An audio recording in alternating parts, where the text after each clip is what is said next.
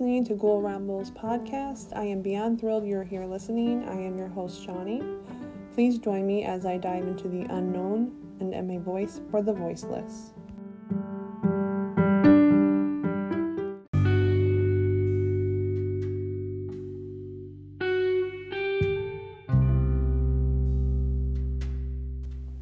Today's episode is the mysterious, unsolved death of Tanner Barton.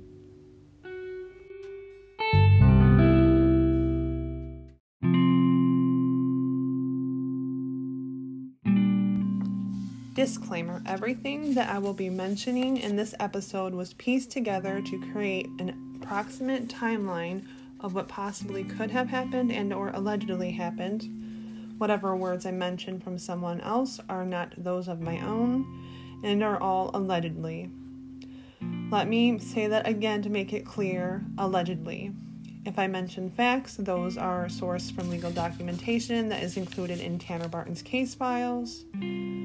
If I share any of my own personal opinions, they are exactly that. I am in no way a professional. I am taking what information I was able to find and obtain to be able to share with others solely for the purpose of the victim, Tanner Barton.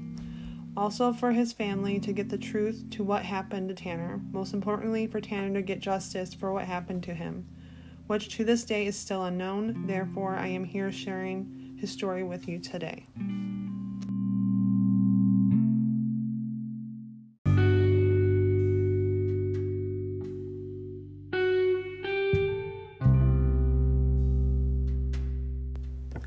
I would like to state that I have personally reached out to all of the individuals that were present in the home when Tanner Barton passed away. Some of those who were interviewed by the police the day that Tanner Barton unexpectedly passed away. Also, those who were said not to be present at the time of Tanner's death but were present when the emergency professionals arrived on scene. I have spoken with Tanner's mother, Michele Barton. She is fully aware of Ghoul Rambles podcast as well as any and all episodes relating to her son, Tanner Barton. Michele Barton knows that I am here to help get justice for Tanner by being a voice for him. As my intro states, I am a voice for the voiceless.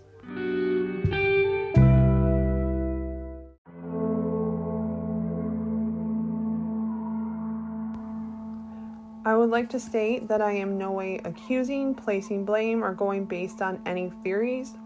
I will be focusing on all the main points here. I know personally those alone are telling enough, and if you listen through to the end, you will start to have questions yourself. Just wait.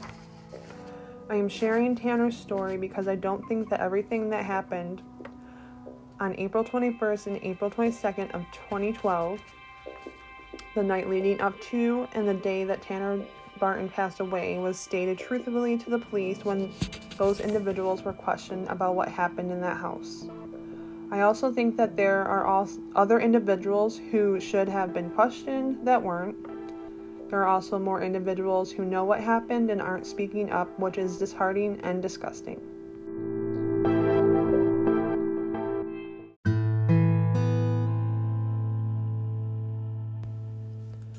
Tanner Lane Barton was born on July 2, 1992, in Kokomo, Indiana, to Jeff and Michele Barton.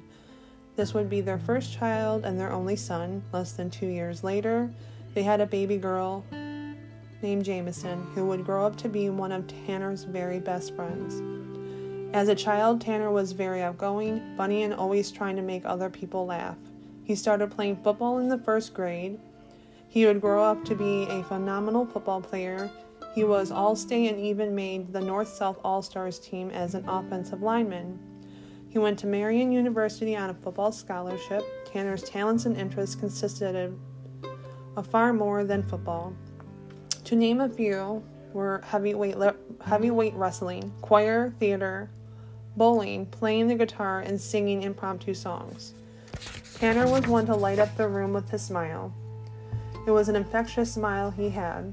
He had an extremely positive attitude. He was one who could be friends with anyone, as Tanner knew no stranger. Tanner was funny, a practical jokester, the kind of guy who always had cute nicknames for practically everyone that was a part of his life, including his mother Michele, who he so lovingly called Mama Sue.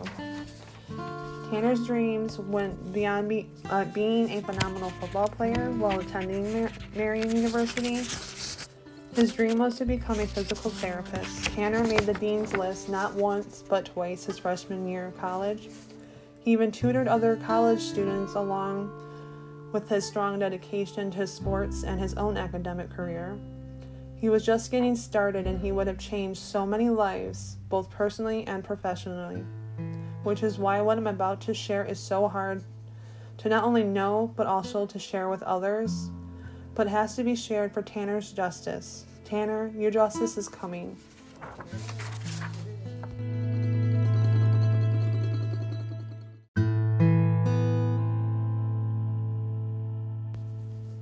On the weekend of April 21st, 2012, Tanner came home for the weekend like any average college kid with laundry in tow.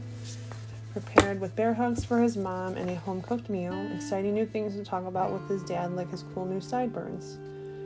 Tanner had taken an afternoon nap, and when he had woke, he had enjoyed dinner with his family before he left his parents' house at around 5 p.m. that evening, where he was heading off to go to Purdue University to attend a party with his girlfriend, who was an incoming freshman. Tanner hugged his mom, shook his dad's hand, and then waved as he drove off down the road.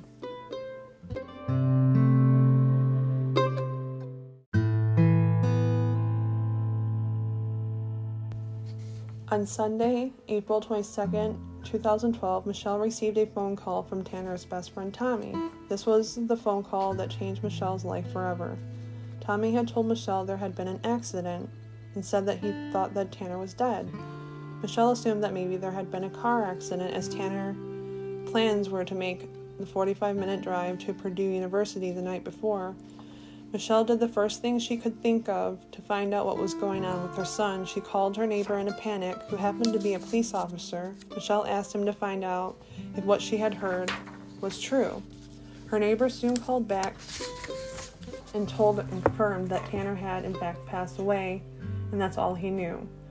By this time, they found out that Tanner was at another friend's house, Marcus Salazar. Michele and Tanner's father, Jeff, found out where Marcus lived and headed to the home right away. As they pulled up the long driveway, they could see people standing outside. They seen the dreadful yellow caution tape that no one wants to see when they just found out their child had passed away. It is scary, confusing, and a nightmare that no one ever wants to live through. Michele and Jeff Barton were told they were not allowed to go inside the house where their son was, as it was an active investigation. From this point on, there are far more questions than answers. Trust me, this is a very conflicting and confusing ride, so please pay close attention.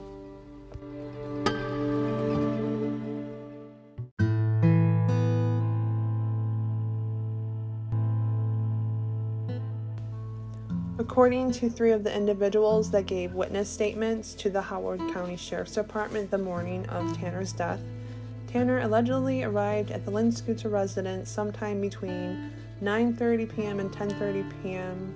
on April 21st of 2012. Each time frame that was stated in the witness statements were different and conflicting. According to other witnesses and Tanner's actual cell phone, Tanner had gone to the movies with his friend Adam. Once the movie had finished, it was said they smoked marijuana in the parking lot together. Soon after, Adam headed home as he allegedly did not feel well. Tanner then texted his friend Marcus, who had earlier in the evening invited Tanner over for a party going on at his house. Tanner asked if the offer was still open. It was, so Tanner said he was heading over. That text was sent at around 8:30 p.m. So that would roughly put Tanner's arrival time to the scoots home at around 8:50 p.m. I say it's best to go by Tanner's actual text messages on this one. Once Tanner was at the Linscoot's home, he allegedly spoke with Marcus's stepfather, Jeff Linscoot, about finishing up a paper he had to do for school. Tanner asked where Marcus was, and Jeff said that Marcus was in the basement. Tanner headed down to hang out with Marcus and his younger sister Michaela, where it was stated that they played video games. At some point, Marcus's mother had made Tanner sandwiches. When and if she did, I don't know. It was mentioned in Jeff Linscoot's witness statement. Marcus said he had went to bed around 12:15 a.m. Then at around 12:40 a.m., Michaela and Tanner decided they wanted to go to get some donuts. Michaela said they had only been at the bakery for about 10 to 15 minutes. She stated that she had tried to call another friend to go by there for a visit, but her friend had, was allegedly sleeping.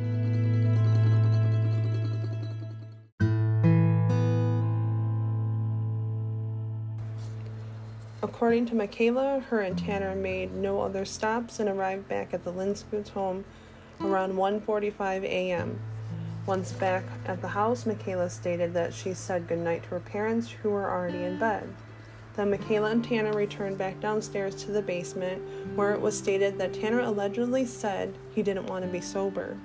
So Michaela got a fruity drink for herself and a beer for Tanner. Once those were finished, Tanner allegedly said that he wasn't satisfied.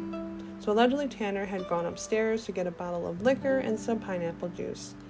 Michaela stated in her witness interview that they both had two pineapple mixtures. Notice that she said mixture and not mixed drink. Hmm. Um, she said that during this time she had been confiding in Tanner about her problems and he was just listening as a friend. According to Tanner's phone records, between 2:07 a.m. and 2:11 a.m. is the last time Tanner spoke to someone on the phone, and that was outside of the house. And that call was with Tanner's girlfriend Micah. Allegedly, she had stated that she had heard rambunctiousness and girls in the background. Michaela stated that the last time she had looked at the clock prior to Tanner collapsing, it was around 3 a.m. Tanner had gotten up, staggered to the stairs, when he attempted to walk on the first step, he then made a weird noise, turned, and collapsed to the floor. Michaela stated that she thought Tanner was joking, so she laughed and then jokingly checked his pulse. Then she shook him. She said that he snored, so she assumed that he had just passed out from drinking. She then stepped over his body and mm. walked to the couch, not far from where he had collapsed, to go to sleep which she said was around 3:30 a.m.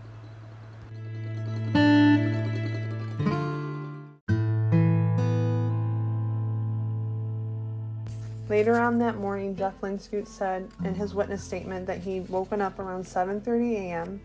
Then at around 8:30 is when he got out of bed, fed the animals. Shortly thereafter, he went to the basement to get one of their family dogs. He said that's when he seen Tanner, quote, sleeping on the basement floor. Jeff stated that he thought it would be funny to take a photo because the kids had previously been found sleeping in various places throughout the house. He then emailed that photo to his wife Carol on his work phone, who was said to be out running errands and going to the tanning salon at this time. Michaela said she woke up at around 9. That's when she realized that Tanner was still laying in the same place as he was when she left him around 3:30 a.m. to go to sleep. She then ran upstairs to get her stepdad, Jeff. She said something's wrong with Tanner. She said that she thought he had broken his nose. Jeff said he ran downstairs, rolled Tanner over, and that's when he realized that Tanner was in fact dead. His face was blue and his nose was bleeding.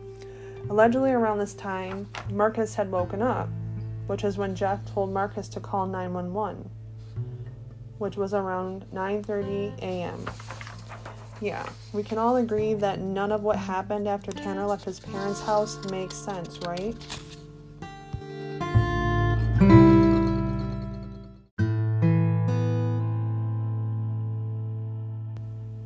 Tanner's autopsy showed that there were no external injuries or signs of pre existing conditions. According to the coroner's report, urine was unable to be obtained from Tanner's body. Tanner's blood work showed he was positive for marijuana, and his blood alcohol level was 0.063%, the equivalent of one to two beers when you consider Tanner's size, as he was 6 foot 2 and 280 pounds.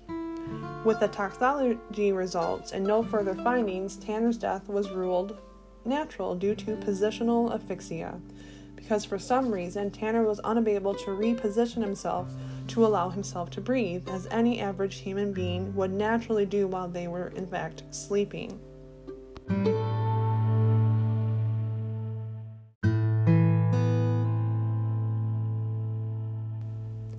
Tanner's case remained open until April 2018 when his case was unexpectedly closed with cause of death changed to accidental.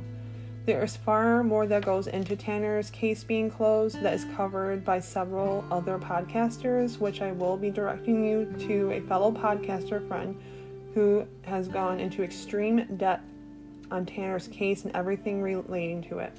Trust me, you're going to want to listen to every single episode. I will be linking her podcast in the description. Wanted to keep my focus on what was said to have happened those early hours on April 22nd in 2012 wanting to find out what really happened to Tanner. That's why sharing his story with as many people as possible and getting his case reopened is so important. This needs to happen in order for the truth to come out and for Tanner to finally get the justice he deserves and his family has been fighting for for nine years. This week first officially marks nine years without the truth, the cause of death, and why no one called 911 at the first sign of struggle. With that being said, when Tanner's case was closed, his family requested his case file, which included three conflicting toxology reports. First toxology report was done by Howard County, which included a drug panel and blood alcohol tests.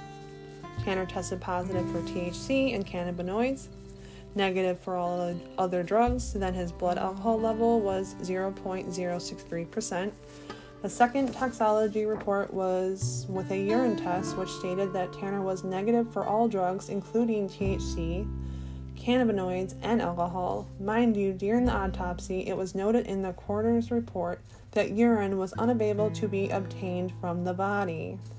How does that work? Can someone please tell me how does this work? then the third toxology report was done by AIT Labs. It showed that Tanner was negative for alcohol, positive for THC, and cannabinoids. So, what is the truth here? Probably the first toxology results, as witnesses stated that Tanner had been smoking marijuana on the days leading up to his death. He had also been witnessed drinking alcohol prior to his, him collapsing. I don't think I am wrong to question what the hell. Where did the urine come from? No one knows. Why it conflicts with the first toxology report and with the fact that witnesses stated that Tanner had been seen drinking alcohol and smoking marijuana on the days leading up to his death. This is a fish sitting in the sun for sure. Y'all smell that? It's pretty fishy, right?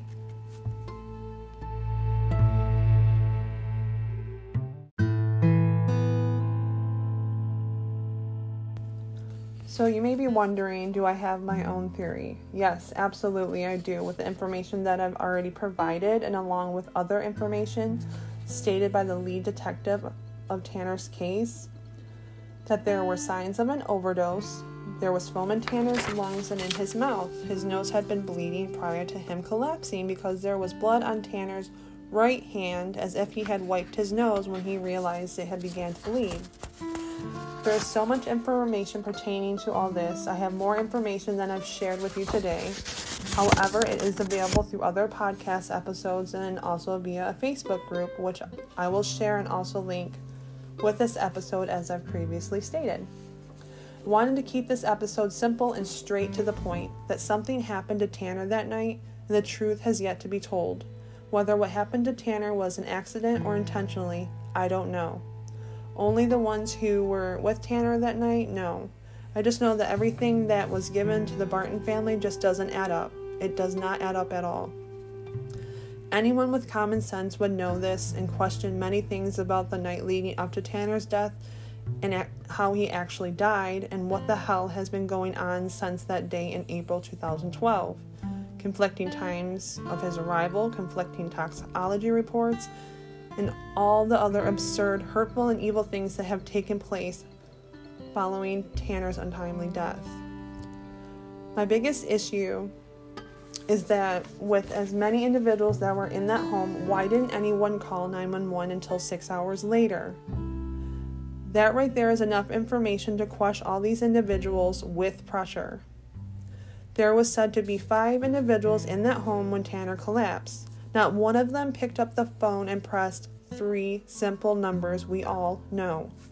I want to know why and what kind of friend doesn't freak out when their friend collapses and dies on their basement floor. I know guys don't show a lot of emotion, but I can tell you what. I know damn well a true friend would be freaking out, dialing 911, contacting their friends' parents, siblings, and other friends, saying, Oh my God. I know that anyone with an ounce of compassion in their heart would at least call 911. I've been around my younger brother and his te- friends as they were teenagers. And they did a lot of stupid shit and always left me worrying. But I know damn well they knew when it was time to call for emergency assistance or at least to get an adult. As I stated at the beginning of this episode, I reached out to all the individuals that were said to be at the home when Tanner passed away and who was there shortly after. I only received two responses, which were from Carol Cooney, formerly known as Carol Linscoot. She sent me two links, both including false information. Thanks, but no thanks. I don't need more false information and someone who isn't a podcaster telling me how to do a podcast. I think I did pretty freaking well, and I don't even have a college degree. Imagine that. Michaela Salazar also sent me the same two links as Carol, who is also her mother, along with a message. Hello, Shawnee. I hope you are doing well. I am sending you links to information I think you might appreciate knowing. I wish you luck with your podcast and hope you respect my family and friends' wish for space and peace. End quote. Michaela, I want to say thank you for taking the time to properly address me by name and wish me luck on my podcast. I had a little faith in you that one day you'd come forward and tell the truth about what happened to Tanner, as you stated in May 2012 on Facebook that Tanner was one of your best friends. Friends have each other's backs, and I think it's time for you to have Tanner's back because he clearly had your back when you wanted those donuts and wanted to talk to him about your problems as he sat there and listened. As for your family wanting space and peace, you all would have had it had you given Tanner's family peace by simply stating the truth nine years ago. We all still have more questions than answers, you're now resorting to sending podcasters links with false information, including false information about yourself. I went ahead and sent you both a link to an episode breaking down that blog post for you, done by my friend and fellow podcaster, Lindsay Ann of Can't Stop, Won't Stop. I highly suggest you take a listen to that episode and all other episodes she has done discussing Tanner Barton's case. This girl knows her shit. Trust me. I know she'd call 911. To my listeners, I also encourage you to listen to Can't Stop, Won't Stop podcast for more in depth look into the rabbit hole of lies. To learn more about Tanner's case, why it closed, and all other unnecessary things that have taken place since his death, including his mother being stalked, harassed, and threatened with lawsuits. I would like to ask that if you haven't already to please sign the petition I started with his family to get Tanner Barton's case reopened and to also share it. It is through change.org. It is linked through all Ghoul Rambles podcast socials, Facebook, Twitter, and Instagram. No matter what, I want this petition to have 10,000 signatures by July 2nd, 2021, which would have been Tanner's 29th birthday. I want to see more and more people rally together to sign this petition for Tanner because 2021 is the year we're getting his case reopened. I would like to give a special thanks to Michele Barton for sharing her son's story with me, for your strength, and also for being such a wonderful friend. I want to thank all those who have taken the time to listen. It is greatly appreciated. I hope you will take the time to continue learning about Tanner Barton's story and become a voice for the voiceless. Again, I will link all mentioned references can't Stop, Won't Stop podcast, and also the petition for Tanner, which is on Ghoul Rambles socials. You can find Ghoul Rambles podcast on Twitter and Instagram, the username at Ghoul Rambles, also on Facebook by searching Ghoul Rambles podcast. Thank you so much for listening. Remember to be a voice for the voiceless. I am Shawnee. Stay spooky, and I will ramble again with you soon.